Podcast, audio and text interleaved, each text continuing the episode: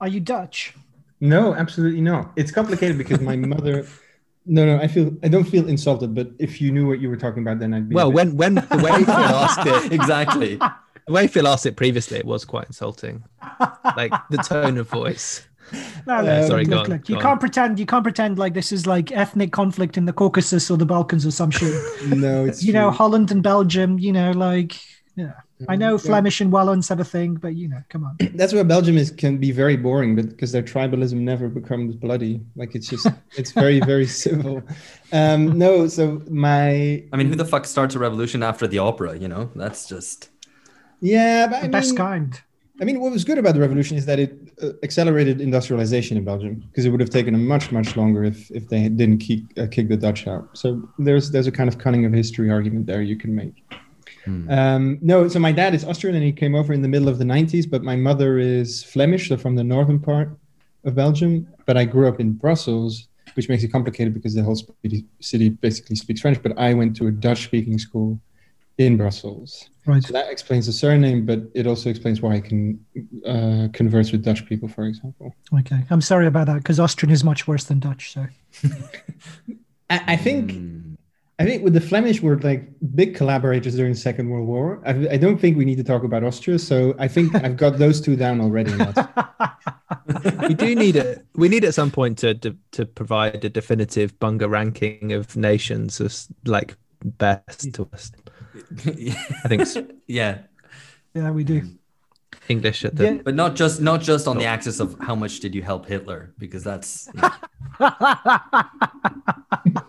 it's okay because I've been calling Alex a Nazi recently because anybody who willingly goes. So I read like I read the same essay that you read, Anton, on Brazilianization. And when I was reading it, I was thinking like anyone who willingly chooses to live in Brazil is clearly fucking insane or a Nazi. So I think Alex is actually a Nazi. But, so your implication is that people who unwillingly moved to Brazil did so because they had to flee Nazi Germany. You mean? No, Which no, was- willing- which- which was my family. They I- I chose- hasten they to add chose. that, Yeah, but so- it's not. You don't have the excuse, Alex. Now, so you know, so choosing to live in Brazil, like you know, everything you describe about it, and you still choose to live there, it calls into question your po- politics. Maybe Hmm. you are a Nazi. A no, or from maybe he's just a sociologist. Like, if you want to be in An the country of the anthropologist? future, anthropologist Anthrop- even yeah, better. Studying, studying the locals. That might make sense. I can see that. I think the next interesting place I move, I should move to somewhere where it's a bit more hopeful. It's true. I've lived in Britain through the end of history, and then and then Brazil through the coup and Bolsonaro. End of the end of history. So, well, yeah, though you know, yeah, but it's really terrible end of the end of history, like much worse than elsewhere. I think so. Ugh. Um, and don't worry, Anton, it are could you get in, worse. are you in Brussels at the moment? Yeah, yeah. I'm, st- I'm we're still held up here. Cool. Um, how how is it? Not good, Oh. I'm guessing. no, it's horrible. I mean, I if I feel a bit guilty complaining, insofar as if you look at what's going on in the rest of the world, it, it really feels quite spoiled. But we've had a consistent lockdown for like seven months now. Nothing has reopened, Christ. and yeah, it's it's it's horrific. Have you have you noticed the difference between Brussels normally and Brussels with all the shops and restaurants shut? That is a really offensive question to ask, but because um, Brussels There's actually a has little some bit good of truth restaurants. to it. Yeah, Brussels- Brussels, Brussels has is a good really- places. Brussels is a really nice city, and like it, it sucks that the European community has become a kind of metonym that's kind of monopolized what it stands for, when it's actually so much more than that. But it's it's quite difficult because I spent basically eight years in the UK, and then I came back in the year of COVID, expecting to find a sort of Brussels I always knew, and of course it resembles nothing I I knew before, and that makes it particularly painful, I guess. Yeah, I don't think anywhere resembles where it did previously. But How was how was yeah, how was bit sad. Belgium locked down? I mean, like, is it all only essential things open, and and I mean, are the restrictions on like your own movement? Um, so it's basically a replica of the first lockdown, which is quite harsh, which implies that all restaurants are closed, all cafes are closed, most public places are closed, but you can still go to work, you can still go out, you don't have any restrictions on movement, and some schools are open, but now only essential shops are open, and you have to make appointments for non-essential shops. So it's a slight variation on the original lockdown, but the emphasis or like the differences are in a sense quite minimal. And is there any uh, what timeline out of out of lockdown? No, I think this is the the toughest thing actually. So if you want to talk about the cancellation of the future, it's just it's it, there's just no horizon to anything. So it, you can appreciate the consistency, but consistency makes sense if they tell you, okay, this is our deadline for vaccinations. Everyone will get vaccinated by this date, and logistically, this looks feasible. And instead, they just never talk in, in terms of concrete dates. They never actually tell you when it's going to end.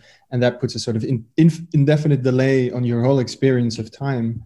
And it's also just very clear that the state is not in control, so it can't actually make those promises. And weirdly enough, that makes the length even more durable because there's just no cutoff point you can even orientate yourself around, insofar as okay, then it will be mm-hmm. over. So, yeah, I think which is different from the UK, the, I think. Well, yeah, I guess make, we you make a, us uh, you make us feel lucky here. Yeah, mm. you are lucky. I mean, the, let me let, just just in relative terms, yeah the cancellation of the future point is an interesting one because yeah i guess we we have a roadmap to the future. So it's not that there is a future it's that we we will one day get to some place where there will be one. which isn't the, which is no longer the present. Yeah. Yeah and but, it, but that it sounds even even more a, difficult. It is a sort of perpetual present and it um i mean not only economically also politically but almost in a sort of mental sense. There's just no way you can plan yeah. So not because what, what lies in the future is so abstract yeah. that it's also very politically disempowering because you just have to make predictions the whole time, and those predictions are purely speculative. There's just no sense of agency that comes with that sense of time. I think we can all agree that we're all in a shit situation, but I think I mean I'm in, in different situation. ways for different people. I'm in the You're best in the situation. Worst. No, the best because I've been oh. vaccinated. Oh. So, ah, oh, yes. I yeah, thought we were going to have a. I thought we were going to have a kind of trauma Olympics, like who's who is in the worst situation just to kick i have vaccine but... privilege and i'm happy to rub your faces in it. I will i will no, I, to, to, just give you an example necessary. of how bad things are i'm dreaming of being able if possible to spend the summer in the uk like that's my if they let me in. It's the country of the future. Yes. This this is what the the slaves dream of uh, dream of at night. yeah this is like how low how low the bar has been. We'll has be good. We'll be nice to you, Alex. Don't worry. I mean, if you're obviously if you're let in and you don't have any of your dirty diseases, you'll be bringing with you. So, but, yeah, well, that's we'll the that's the issue. We'll we'll have to see about that. Um, right. Should we get started? Hello, welcome everyone to the very carefully planned, non-Hayekian Aufhebunga Bunga. My name is Alex Hochuli. It's Thursday, the 8th of April. I'm joined by, as usual, Phil Cunliffe and George Hoare, who are in the UK, and our guest today, Anton Jaeger, uh, who I feel probably doesn't need any introduction. He's been on here many times before. You probably know him. If this is the first time listening to Aufhebunga Bunga, uh, you probably have come here because you want to listen to Anton. So um, I think we all know who he is but uh, I'll, I'll, allow him to introduce himself as well. Yeah, hi. Uh, glad to be back. Uh, I'm currently holed up in Belgium. I guess I write a bit about populism. I'm currently writing an intellectual history of UBI as well, which hopefully will come out next year with Daniel Zamora. And I'm a big, big fan and compatriot of the podcast in general. Excellent. And uh, I guess if we've included the uh, the early chat before the official start, you'll also have understood why Anton is Belgian. Uh, not not only not only that he is, but why, um, which was which is Phil's probing questions, um, and that's uh, that's what Phil's going to be doing today, uh, quite a lot of. So um, I, yeah. I, don't think Phil asked why are you Belgian. I think he said are you Belgian. Those two questions are are different. I think yes, are you Dutch? Are you Dutch was the actual specific question. So yeah, perfectly valid question. The first question. All right, um, let's get officially started. Um, and where we're going to start with, I'm going to run through uh, for you listener what we're going to be talking about. We're going to start with belgium. Um, we haven't talked about belgium specifically. It's um it's far more interesting place i think than uh, people give it credit for. Um, and then we're going to talk about cash transfers and, and the emerging, what seems to be the emerging cash transfer state. We're going to refer to um, Biden's uh, COVID rescue relief bill, um, other the American jobs plan that they're trying to push through in the US, what's been going on in the UK with the furlough scheme and so on. I'll talk a bit about what's happened in Brazil, um, Anton about Belgium. And as a way of asking whether we're moving beyond neoliberalism, uh, we've obviously discussed the edges of this discussion previous times on the podcast, but we're going to try to treat it head on here, ask whether we are indeed moving, you know, out of the end of history and what part the end of neoliberalism plays in that. And then uh, maybe we're going to finish off by discussing a little bit about what is being termed neo-feudalism. Uh, we're going to ask whether that term has uh, any purchase, whether it's useful to describe the sort of economic transformations which are underway at the moment. So, firstly, Belgium. Um, you know, I think famously it was a, a I think, and Anton puts this in an upcoming piece of his that it was a, a British creation to annoy the French. Um, but as I said, I think it's probably more interesting than that. Um, it's, of course, it has three different linguistic communities, four different parliaments. I think I'm correct. And Anton, feel free to jump in if I'm uh, talking nonsense. And of course, a separatist movement, um, and now a sort of bureaucratic, immobile political arrangement. So we're going to talk about all of that. Um, but firstly, Anton, if you could maybe just give us a, brief geography lesson and characterize Wallonia in the south, Flanders in the north, and what kind of ties it together in, in Brussels. Yeah, I think the only way to do this is comparatively, um, insofar as Flanders used to be the the Ireland of Belgium in the 19th century. So it was a mainly Catholic, highly agricultural backwater of what basically was a sort of bourgeois class that was holed up in this metropole in Brussels.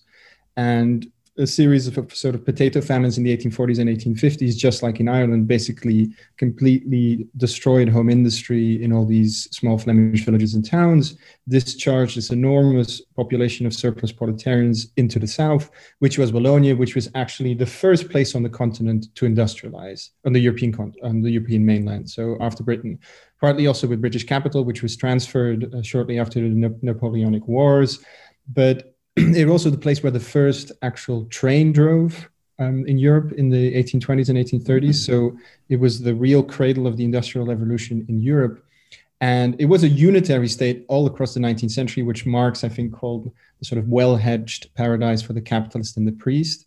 Um, but it was also an unusually liberal state insofar as it had quite a liberal constitution for 1830 and 1840. Also, one of the reasons why Marx came to Brussels in the first place, because he wanted to escape censors. And then it, of course, built that massive colonial empire in the late inter-imperial race in the 19th century. And then only in the middle of the 20th century did that split between the regions actually tar- start to take off because you had a, a very, very powerful Flemish separate movement, separatist movement in the north that wanted independence. They wanted to reorient the economy around the transport node in Antwerp, and in the south, Wallonia, which is kind of the north of Belgium, so like the equivalent of Northern England for Belgium, became uh, began to deindustrialize quite aggressively. And then in 1970, the Belgian state basically federalized, basically created uh, two language communities. You had the Dutch speakers in the north, and then you had people who sp- still spoke French in the south. Then you have this weird bourgeois enclave, which geographically is in the middle of Flanders but which culturally is much closer to Wallonia, but also culturally quite distinct insofar as it's still a kind of petty bourgeois. Yeah, you might, you, you people listening might need a, a map out to, to see how Brussels is yeah. in, in Flanders, but uh, is all kind of French speaking. Um, yeah, and I think that Anton's characterization of, of, the South, I guess, if you're thinking about the South of Belgium, think about the north of England in terms of uh. Yeah, and I mean, if you just look at the dilapidated post-industrial factories in Liège or places like Charleroi, the first places you'll think of are not only Manchester or sort of Clyde Valley, but mainly Detroit. So it's very much a sort of Belgian Detroit insofar as its misery is not quite as deep and as pervasive as the Midwest, but it has suffered really aggressive and quite catastrophic deindustrialization as well. And, and a techno scene equivalent to Detroit's, no doubt, as well. Oh, it has it has good music, but I mean that that lasted in the 1990s and 2000s. There was good Wallonian cinema, but it um, it didn't have those same ethnic divisions that you have in the U.S. scene. So it didn't produce those same subcultures mm. either.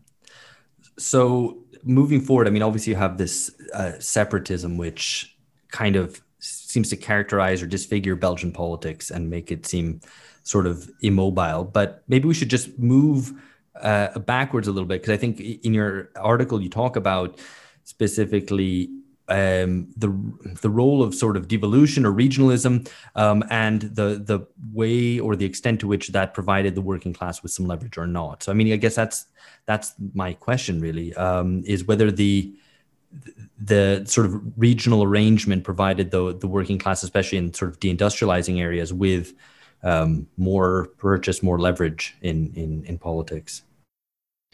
Yeah, I, I think it's important to keep in mind that Belgium had a very very strong movement uh, labor movement already in the 19th century, but that labor movement was heavily concentrated around the industrial basins in the south, but it never was a separatist or an exclusively Wallonian movement. And the for example, Belgian socialists were always far more open to Flemish language rights.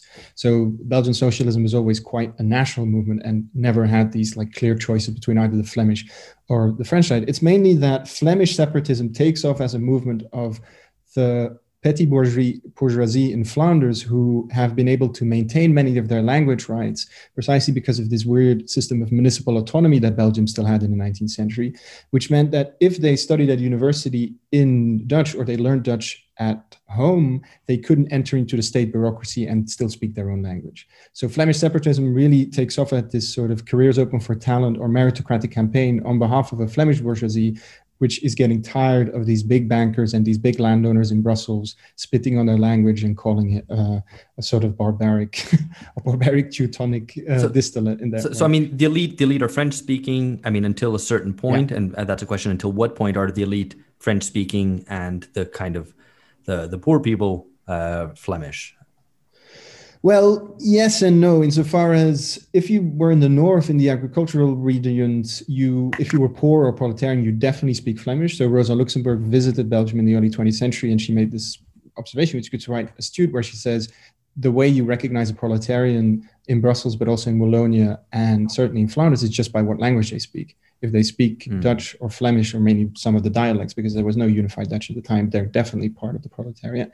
And then in the south, that was also the case because so much of the industrial labor force in Wallonia was made up of ex-Flemish agricultural laborers. But as the 20th century progresses, actually, so many Wallonians who live in the south begin to speak French, and they Frenchify, as it's called, and that also explains why so many Wallonian politicians still have Flemish surnames. So they have these very weird, like the Wale or the Jank, have these atrocious way of, of, pronouncing it as the French do. but that's precisely the legacy of that uh, industrial mi- migration in the 19th century.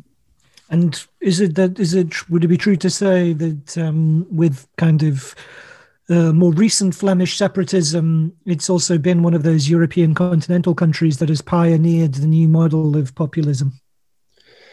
Yes, I, would say so, insofar as the Flemish are an incredibly resentful people in that they I mean they're unique uniquely resentful, I think certainly comparatively, because they've lived in this Belgian house with a sort of francophone master, and they've only recently become more economically powerful, which has allowed them to, to gain a position of relative policy dominance as well. But culturally, they've never occupied a position of hegemony because French was still the language for the for the cultured people like if, if you if you wanted to make it into the big old bourgeoisie you had to speak french. And that means that the flemish have this particular way of always feeling resentful or always feeling they're not getting their fair share. And there are other dynamics at play like the decline of flemish christian democracy for example. But in that sense it's a particularly resentful people which tends to produce what you could call particularly revanchist nationalisms as well. This is great though, because um, I think on Bunga generally we've not had enough denunciations of entire nations and people. so I think this is exactly what we need to bring to discussions. yeah, I'm, I'm doing Maoist, Maoist self-criticism here, so I, I don't. I'm, I'm speaking as a Fleming in that sense.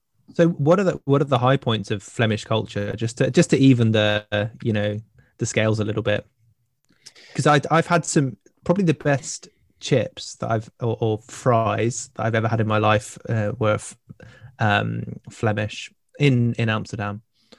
But I'm not suggesting that that is the entirety, the sum total of Flemish uh, culture. Do you, do you mean Antwerp or? Oh yeah, no.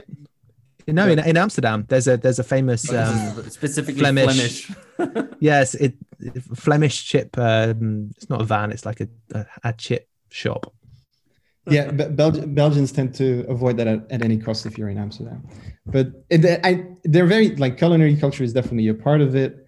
Um, but I think the part of the Freudian complex the Flemings have is that some of their cultural heritage is very, very difficult to distinguish just from general Belgian heritage. And no matter how much they hate the Wallonians and no matter how many linguistic divides there are, there is a painful fact that they also share a common history for more than like 200 years almost now and they still have a lot of a lot of in com- a lot in common with it. Wait, wait. So Anton, are you saying that you have made it into the big fr- French-speaking francophone, the Wallon bourgeoisie now? Me? Yeah. But I, I, I speak French, but that bourgeoisie doesn't exist anymore. The Belgian elite is completely fractured, and that sort of old style ancien regime bourgeoisie is, is now has left the stage. So it's so it can be part of the So cos- you miss- cosmopolitan anglophone podcasting bourgeoisie now. That's, yeah. that's So fine. you have the EU-politan one in in Brussels one, which is a kind of new segment of the ruling class, but it's very difficult to track how it slots into all those other f- factions in the Belgian ruling class. Yeah, I mean, it's it's also, I mean, obviously, as you say, very fragmented, um, and you've got different kind of seats of power in Belgium, which complicate matters. I, I think people will probably maybe be more familiar if they think of Belgium with Flemish separatism, and maybe we should dwell on that uh, for a second. What actually motivates Flemish separatism? Because of course they now have to transfer money to, as they see it, to uh, the sort of post-industrial ex-coal mining areas of the south. Um, is it that that does it? It- it- Has it captured a sort of populist energy? Um, is it just old-fashioned sort of racism that that drives it? What, what's what's the sort of nucleus of Flemish separatism? And be fe- feel free, Anton, to talk in general and sweeping terms about peoples as a whole, because we want to bring that energy to the pod. Yeah, yeah. I, I- really like the cultural essentialism when it comes to Flemings. I think I think it's it's it's it's one of my uh, yeah one of my favorite activities. But I think it's all of the things that Alex mentioned, but in different degrees. I think the primary political argument for independence is an argument about what they call two democracies, insofar as federalization has created these parallel structures of parliamentary delegation and parliamentary power, which creates this idea that Belgium is basically just two democracies which then get together on a federal level to kind of broker deals, and it doesn't work anymore. But it's very clear that under the surface, the real backer, also economic backer for Flemish independence, is uh, export capital in the north, which has mainly tied its own weight to um, to Austrian um, to Austrian industry, and which really uses the Antwerp port as a way to profit from what is called the container revolution, et cetera, et cetera, and that actually wants to reorient Belgian state policy on a federal level around this export model and what doesn't want to pay transfers to the south anymore, and also wants to use Flemish independence as a way of pushing through a really, really hard neoliberal offensive.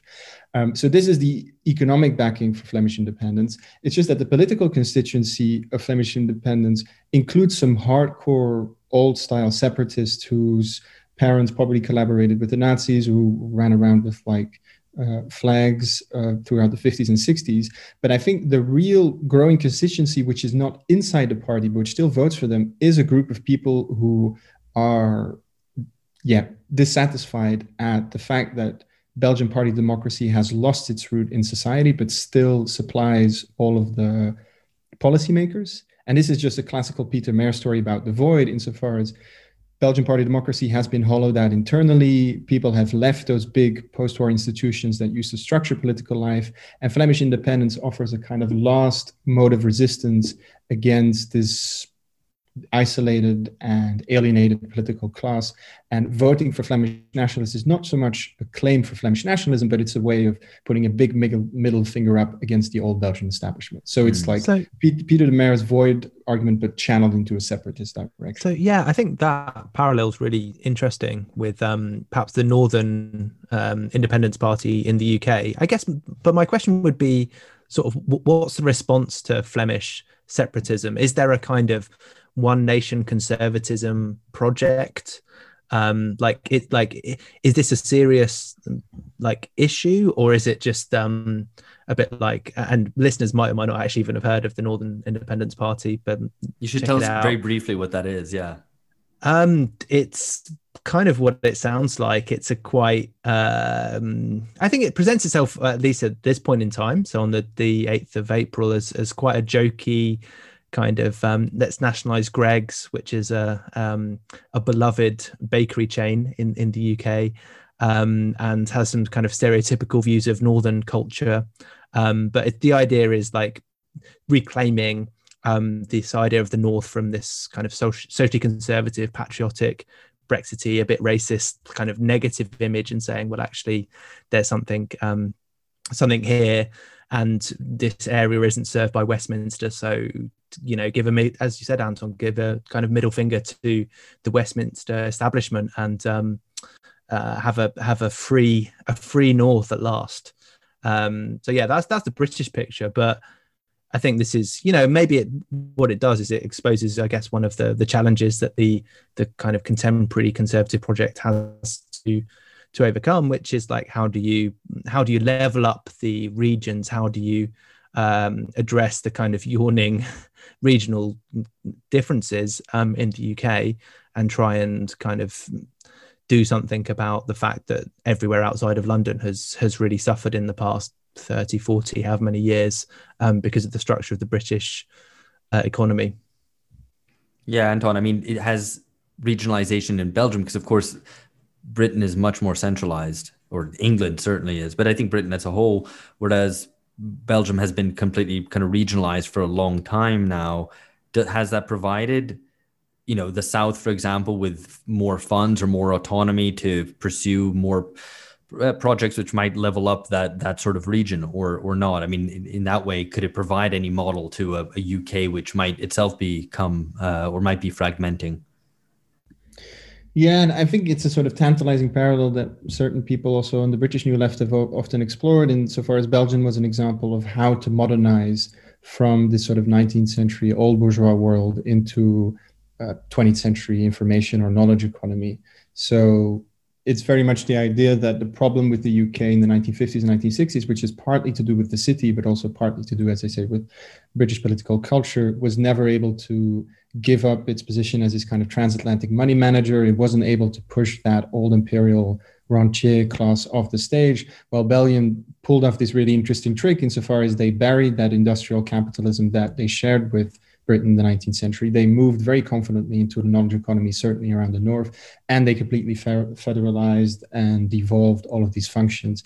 And that supposedly made them a modern state. And I probably see Europeanization was such an important dimension of this because like cartelization as driven from Brussels basically wiped out the last bits of the of the Belgian steel sector, and then it just forced this country to transition into a different model. And in Britain, there was just endless delay. There was a refusal to actually fully integrate into Europe, etc cetera, et cetera. And then you just had this massive reckoning in the 1980s, which proved destructive because no one had actually prepared an exit plan. And supposedly, Belgium has had a better way of dealing with this post-industrial transition which is kind of true insofar as Belgian corporatism and the Belgian welfare state has been maintained, but more out of dysfunction and irrationality, insofar as you have so many veto players in this uh, Belgian federal system that it's impossible to implement a neoliberal program if you win elections um, on a certain on a certain level. And secondly, what it mainly done is in Wallonia is that it has turned the Wallonian political class into a kind of beneficiary of permanent transfers from the north and since they don't have enough fiscal heft, they can't actually do their industrial policy. So the first thing they can't do proper industrial policy, so it's not saved the post-industrial decline in Wallonia, while at the same time it's also not going to solve the problem of global competition, which was getting ever ever worse in the 60s and 70s. So there, I really want to caution against this idea that Belgium offers an alternative exit route out of uh, what Tom Nairn would call Ukania a la, a, la, a la Belge, as they say, and actually suffers from its own variant of stagnation, which we should wonder about. Is this something you actually want to choose for? Oh, that's interesting. I mean, I think that's that's very useful, and also maybe in reference to recent discussions we've had on this podcast about Scottish independence as well. Um, very briefly, just before we move on, very very briefly, because I think maybe listeners might be interested if they've heard about it about the uh, Belgian Workers' Party, the PTB, at least in its French uh, acronym. Um, that seems that's kind of interesting because it's a, a kind of a, a, socialist workers party which is as far as i understand it which is uh, in, not federalized that it's a unitary body. And so that's kind of different and, and very different to what george was talking about in terms of in the uk you have the conservative party trying to hold it all together uh, in the in, in in in excuse me in belgium. Um, it's a it's a it's a workers party doing that. Yeah, and this is an interesting paradox for for the kind of transition story I've been telling, insofar as the PTB is unique amongst all Belgian parties who have split since the 1970s. So you basically have a Flemish Socialist Party, you have a Walloon Socialist Party, you have a Flemish Christian Democratic Party, a Walloon Christian Democratic Party. But the PTB was started as a Maoist outfit in the 1970s. It had like a long multicultural coma in the 2000s where it tried to ally with radical uh, is uh, like Islamic activists, but then it uh, made a turn towards a more sort of hardcore workers in the 2010s, which actually proved quite powerful in the fact that they linked it up with Belgium's still existing union movement. But they are very much trying to refederalize. This means that so many, um, so many uh, opportunities and responsibilities which have been delegated to regional levels, they actually want to put back into the hands of the federal state because they say it's only on the level of the federal state that you can do proper fiscal policy. And once you have fiscal policy, you can actually properly redistribute and plan. And this is just a sort of interesting irony of history insofar as regionalization might have stopped Wallonian decline to some degree, but what the most radical parties or most properly radical parties in Belgium want is precisely to return or to refurbish some of those parts of the 19th century unitary state. And I mean, that's an interesting observation in itself.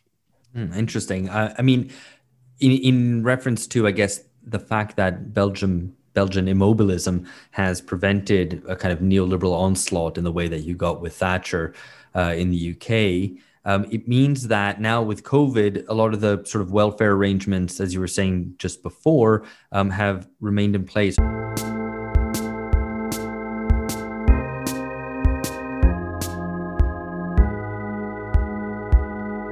We're going to move this discussion on now onto like what, call, what we could call the emerging transfer state um, in reference, and we're going to talk about the U.S. and U.K. and and Brazil. I'm going to talk a little bit about. I just wanted to give you a word, Anton, on anything you might want to say about how Belgium has responded to the pandemic um, in terms of whether it's carried out cash transfer programs, whether it's stopped people from uh, had, had a furlough scheme like you've had in the UK from paying paying people's wages or, or anything like that. Yeah, I think we need to distinguish different levels of policy responses here. So, on the logistical, or for example, the vaccine, or even the track and trace and the medical response, the the Belgian state has woefully underperformed and is just like one of the worst students in the European class. I mean, I, we can look at the numbers, but it's just clear that the Belgian state has completely messed this up. And there is a real realization now that it's not just a matter of political talent, but there's also just an institutional problem insofar as devolution has created this capacity for people to constantly delegate responsibility to different levels. And so no one is responsible for anything and you can't you can't hold anyone accountable at the same time because after 2008 belgium didn't have a government they never implemented proper austerity and they kept all their classical Keynesian stabilizers, which is another sort of cunning of unreason that actually allowed people to keep its welfare state. And this means actually that the social response to the pandemic, at least for most workers, has been pretty beneficial compared to other neighboring European countries. So we still have a very, very generous unemployment insurance system. Unions have negotiated a kind of deal with employers where they maintain, I think, 70% of wage rates for people who had to go uh, uh, out of their workplaces, et cetera, et cetera. And precisely because we have what's called the Ghent system, in which if you want to receive those unemployment insurances, you basically almost have to be in a union. So the union pays your unemployment insurances. This kind of corporate system also means that the cash transfer model, where the state just sends money straight to your bank account without intermediaries, is actually far more difficult to implement because Belgian unions have always been quite resistant toward UBI and cash transfer proposals because they see it as weakening their representative claim of everyone who's wage dependent. So they say like even unemployed people are dependent on us and even people who work because we just represent everyone who works for a wage. And this is why there always was a strong cash transfer skepticism with, uh, within the Belgian syndicalists. So that's that's quite interesting because that I guess is a counterexample to what we're going to be talking about, and maybe we should start with the U.S., uh, where there has been this massive bill passed, um, basically giving people money. I mean, and I mean, obviously the sums aren't that great, at least in terms of the the fourteen hundred dollar uh, cash check. But this is this is obviously an emerging thing. I mean, Anton is working on a, a book now, as, as he said when he introduced himself on on um, universal basic income. Um, so we're going to kind of discuss what seems to be emerging here. Um, but actually, maybe before we go discuss the US, maybe it might be worth, Phil, if uh, you want to talk us through what some of the schemes have been in, in the UK, because there does seem to be something emerging here, uh, which looks pretty different to. I mean, if you were to, to tell someone from, you know, in, in 2010 or let's maybe, let's say 2012 in the depths of austerity, um, that the government would be guaranteeing people's wages and jobs, that would be, uh, that'd come as a pretty big shock. So, Phil. yeah, It's true. I mean, I don't know exactly how you would, if you were looking back retrospectively, how you might find kind of antecedents to um, what seemed to appear out of nowhere. So the fact that the you the British state effectively kind of nationalized the wage bill So they paid up to, I mean, it wasn't in, you know, there were some people who fell through the cracks, but they paid up to 80% um, on furlough for those people who weren't able to work, um, 80% of their wage. And it's, uh, I mean, in itself, it's, it's remarkable. And apparently, you know, I mean, I people had mixed experiences. Some people I know, apparently it went very smoothly and efficiently, and it was all kind of handled very well, even for self employed people who could simply kind of go to a website to register. So, all of that, it still seems to me, um, needs to be kind of historically processed to understand how quickly expectations were scrambled, I guess, um, and how it seemed to come out of nowhere. Yeah, right. And I guess in in the US, what's emerging now is, um, and for people who aren't familiar, um, you know, this one trillion dollar. $1.9 trillion COVID relief bill, um, which with many measures, I mean, many of them are kind of short term, like child tax credit, I, I understand just goes until 2022. But, you know, huge sums given out 25 billion for restaurants and bars 15 billion for airlines 8 billion for airports 30 billion for transit and so on um, and uh, 350 billion to support local government as well um, as well as the aforementioned cash transfer to people. Um, so much so that david brooks the new york times columnist described biden as a transformative president uh, for for undertaking this. Um, and there's been a lot of people kind of uh, kind of i guess doing that sort of cartoon like big eyes uh, face with uh, kind of uh, what are the Hanna Barbera cartoons or whatever they are. Anyway, you know, with a kind of wow, that's a lot of money kind of face. Um, and I think it, you know now they're talking about pushing through the American Jobs Plan, which is uh, meant to be two trillion dollars over eight years, mainly for infrastructure spending. So it's a 620 billion on an infrastructure package, but also a lot of spending on health and elder care and so on. So lots of money there and that comes in the context i think which is worth highlighting maybe as a way of uh, providing more context for this discussion. The cares act which was passed um, by trump a year ago which was uh, 400 billion initially but it was leveraged by the fed so as to become 10 times that amount. So you basically got 4.7 trillion to support big business with basically no strings attached and permanent backing of the bond market, which um, so that was described as the largest political upward redistribution of income in history. And so I think those are kind of maybe two sides of the coin, but regardless, it looks like the state is spending a lot of money, whether it's for the good things that Biden is giving us or, or the bad things that Trump is doing. Um, Anton, any comment on that?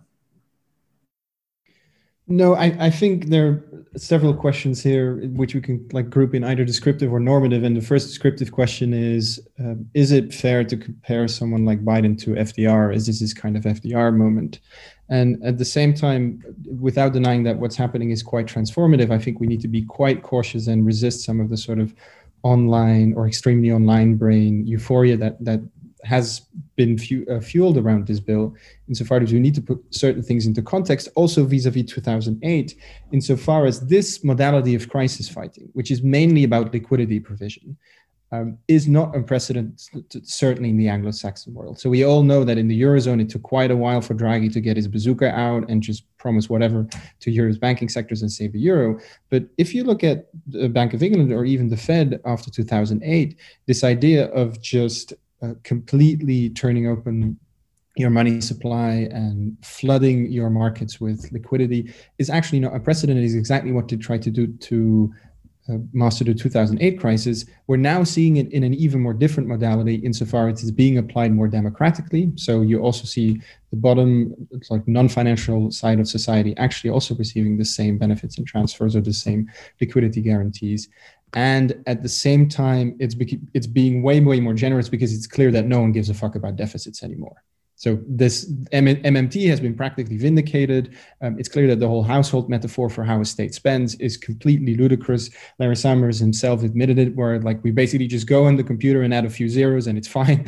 no one, no one cares. Mm-hmm. And they've discovered showed- the man- magic money tree, as it's said in the UK. Yeah, money printer go burr or whatever. But no, I think I think this is yeah. I mean, it's it's a it's a it's a kind of as you were saying, Anton, different modality. You've had quantitative easing, now you've got like the people's quantitative easing. You've got that kind of development of that kind of like weird post hoc support for bailing out the banks in after the global financial crisis now being applied to a slightly different um, sort of crisis, but it's the same like style of crisis fighting. And what's so remarkable about it as a form of interventionism is that it doesn't interfere with property relations. It doesn't see the state as a planner. So the state will not mobilize its own resources. The state is not going to expropriate banks or going to expropriate companies. The state is not going to produce its own mask or its own uh, for example, health equipment, but the state can just get out its uh, cash machine and basically grant money to everyone. And I think this is basically also what you're seeing with the infrastructure bill,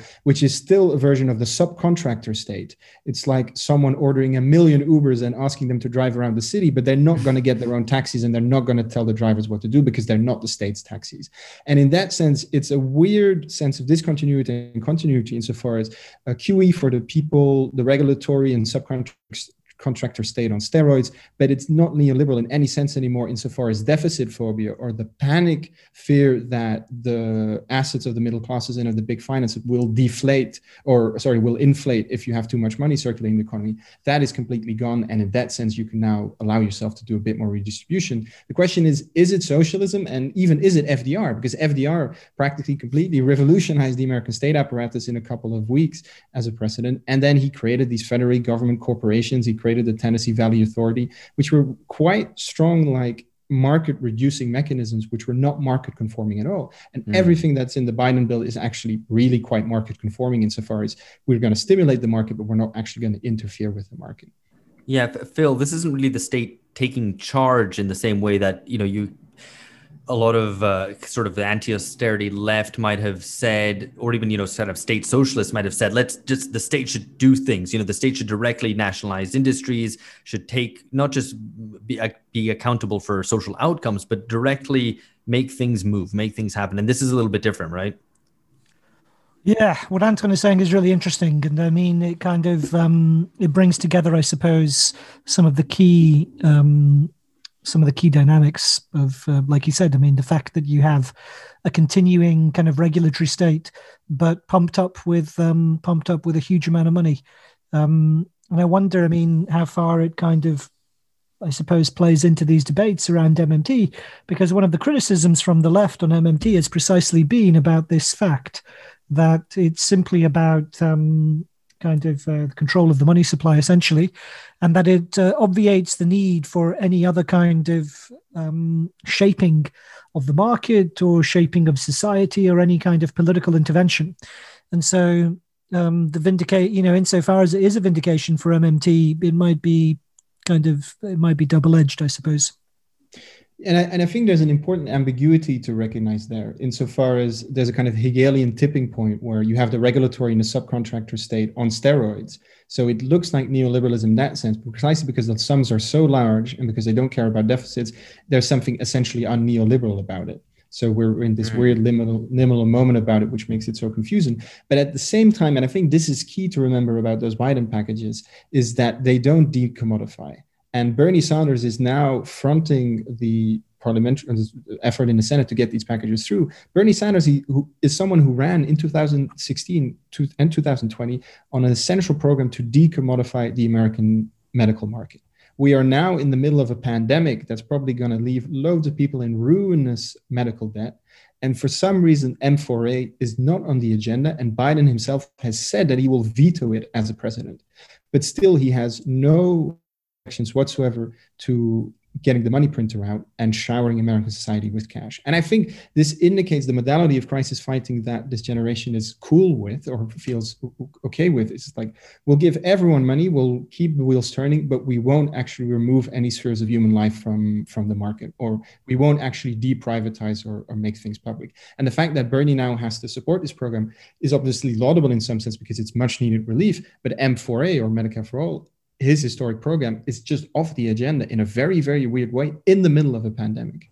I think it's a good kind of Zizekian point to to make that it's like it, it's not the um, end of neoliberalism. It's it's the extension of the logic to a kind of um, almost, or maybe even beyond that, beyond that, right on that on that tipping point. It makes me think of the analogy also of like the the state being the the guide on the side rather than the than the sage on the stage. That is still like the the the, the people know what they're and and you in in your new statement new statesman article this comes through really clearly people still know what their needs are or more the market still is able to reveal people's needs. These are individual choices on the market rather than having a kind of I guess the collective authority to to just provide things that we think or that politically have been contested to be people's needs. So it's still like completely grounded in that kind of, I guess, not really a political understanding of needs, but just a kind of a cashified,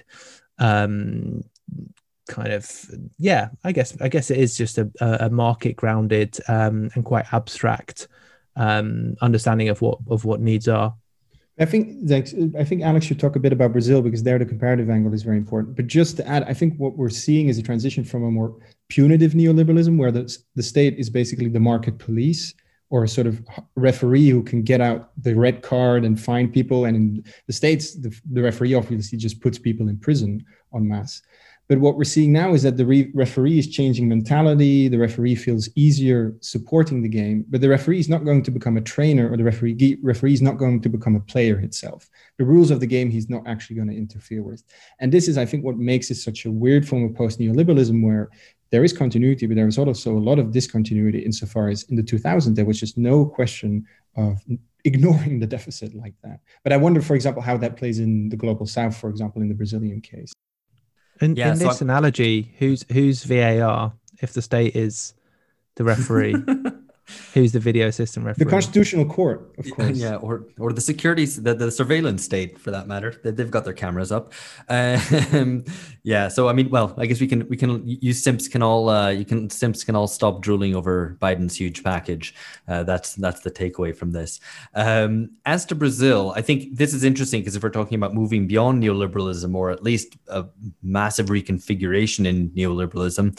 Uh, I'm skeptical about whether the global south is moving in that direction. Of course, there might be some influence, um, but you know, most developing countries and emerging markets are going to suffer really badly from the COVID crisis, worse, uh, the, so the predictions say, worse than uh, the global north. Um, and I think there might still be punitive neoliberalism. I mean, certainly under Bolsonaro, that goes without saying, um, with an emphasis on the punitive. I would say that it's not even neoliberalism, but uh, necroliberalism or, or neoliberalism, uh, whatever you want to call it. Um, nevertheless, and this is interesting, there has been a cash transfer scheme, um, the Auxílio Emergencial or emergency aid, which was given out in 2020 and has continued now. But I think there's some there's some interesting things to pull out. So, firstly, Brazil has had the famous Bolsa Familia conditional cash transfer scheme, which was paid out to female heads of households um, on condition that kids were vaccinated and sent to school. It was to the poor and the extremely poor.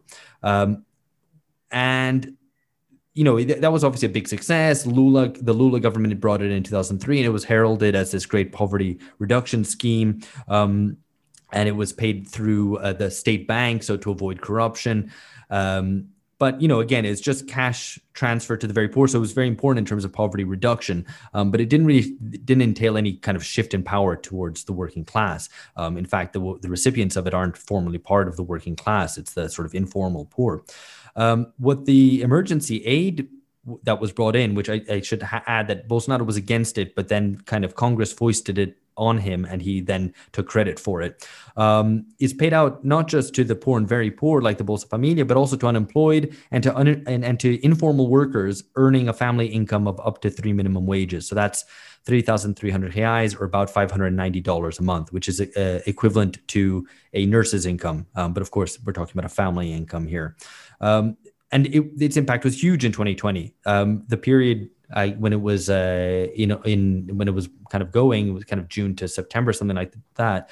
Um, it cut poverty in half from 10% to 5%, and half of Brazilian families were impacted either directly or indirectly by the payment. So it was massive, and in fact, the the, the absolute sums involved were were very big too because the monthly cost of the emergency aid was nearly the yearly budget of the Bolsa Familia giving you some sense of, of how much it cost.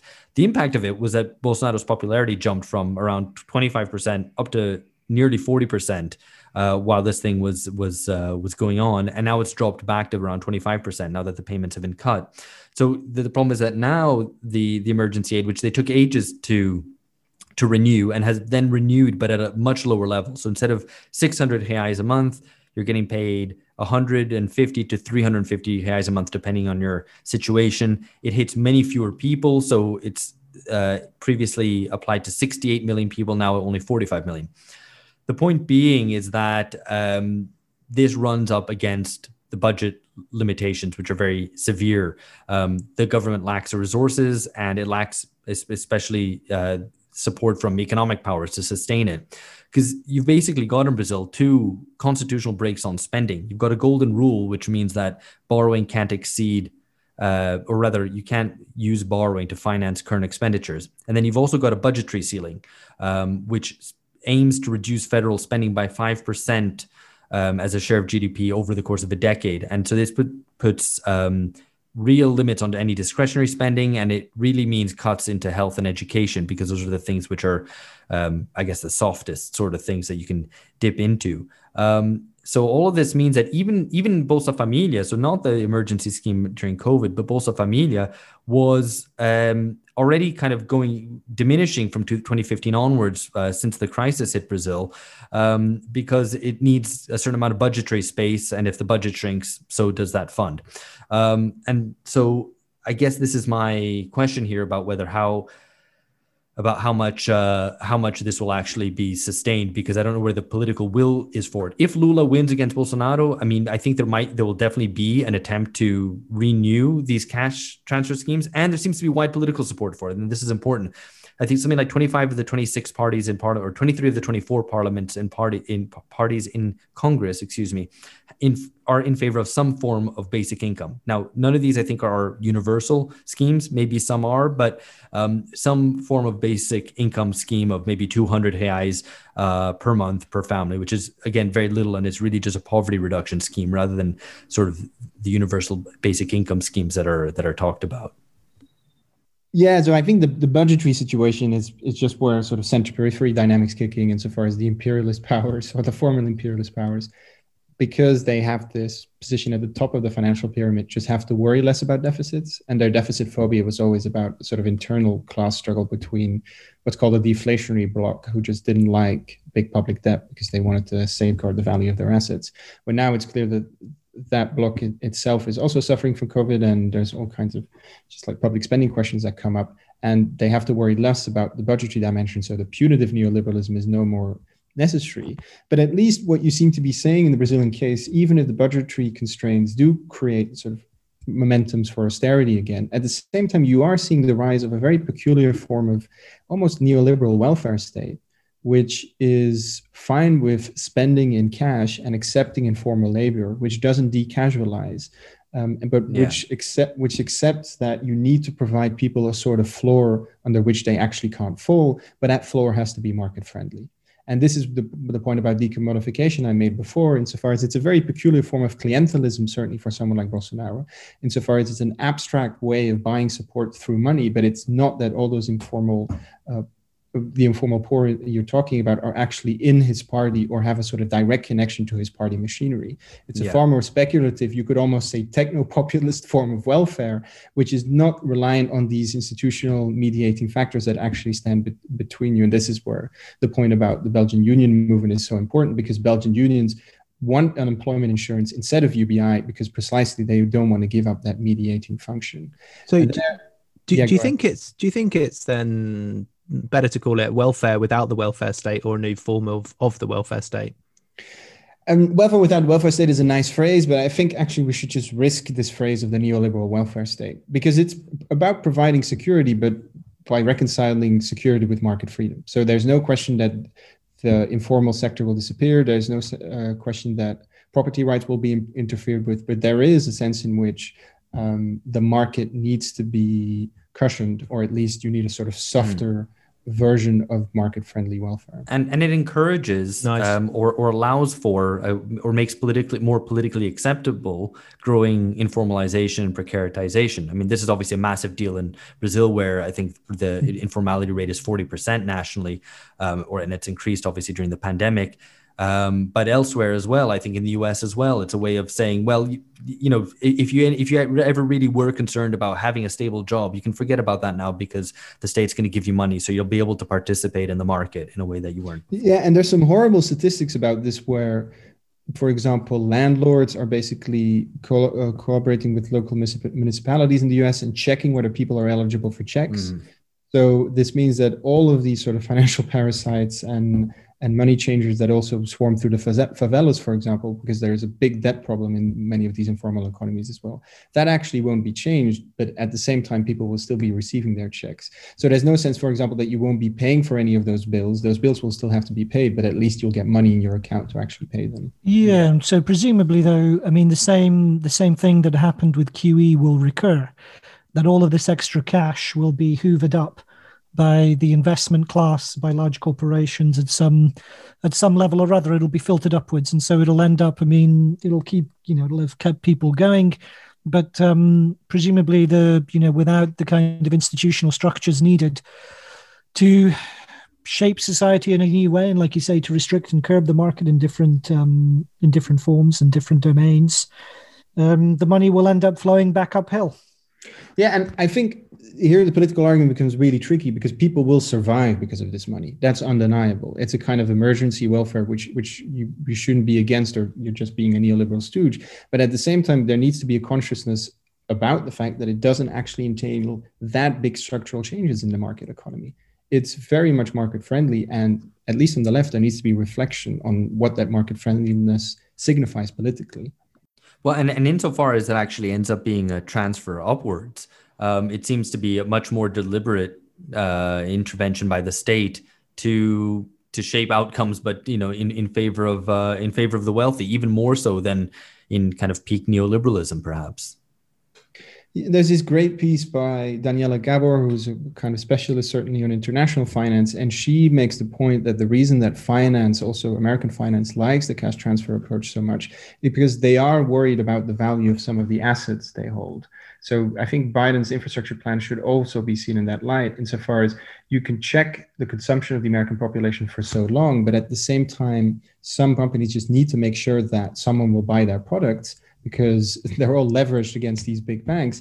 And giving people cash transfers will allow for consumption while at the same time safeguarding the value of all these assets at the time. So it leaves a structural power of finance intact while at the same time giving people a measure of security. And I dare I think Phil's point about QE 2.0 but now in a sort of more democratic direction is like dangerously pre-monetary insofar as what is actually going to shift in in capitalism because of this.